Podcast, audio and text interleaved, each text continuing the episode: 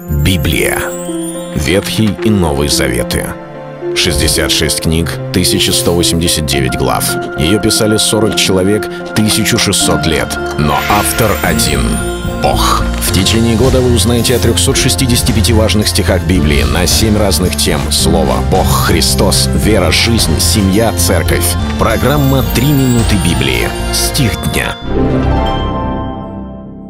Так и вы, ревнуя о дарах духовных, старайтесь обогатиться ими к назиданию церкви. Первое послание Коринфянам, 14 глава, 12 стих. В этой ситуации, которая была в Коринфянской церкви, когда некоторые люди стали полагать, что с помощью говорения на иных языках они как-то назидают церковь, Павел начал инструктировать и говорить, не совсем так. Вы должны к церкви обращаться на понятном языке, потому что это будет назидать церковь. А когда вы так молитесь, вы лишь назидаете сами себя. Но здесь он говорит в 12 стихе общий принцип, который распространяется на все дарования, даваемые Богом в нашу жизнь, чтобы мы могли служить Господу, служить Божьему народу. Здесь сказано так, что вы, ревнуя о дарах духовных, старайтесь обогатиться ими к назиданию церкви.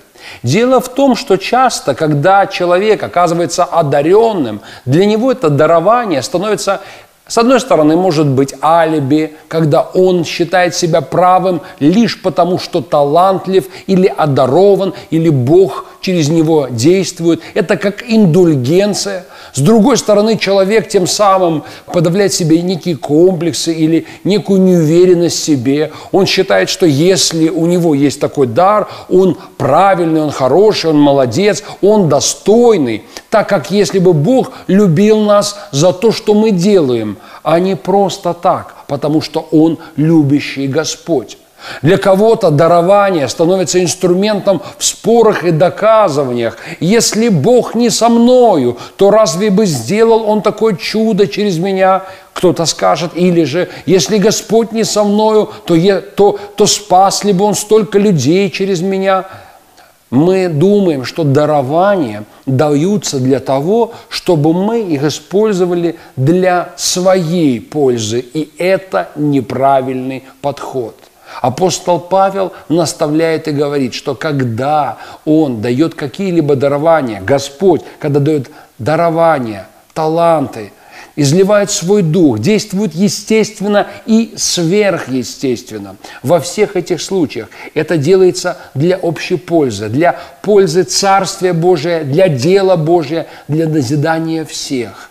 А раз так, у нас, когда мы хотим служить, хотим развивать в себе какие-либо дарования, нам важно иметь правильные мотивы для того, чтобы стараться обогатиться этими дарованиями для назидания церкви. Это был стих дня от церкви. Читайте Библию и оставайтесь с Богом. Библия. Ветхий и Новый Заветы. 66 книг, 1189 глав. Ее писали 40 человек, 1600 лет. Но автор один — Бог. В течение года вы узнаете о 365 важных стихах Библии на 7 разных тем. Слово, Бог, Христос, вера, жизнь, семья, церковь. Программа «Три минуты Библии». Стих дня.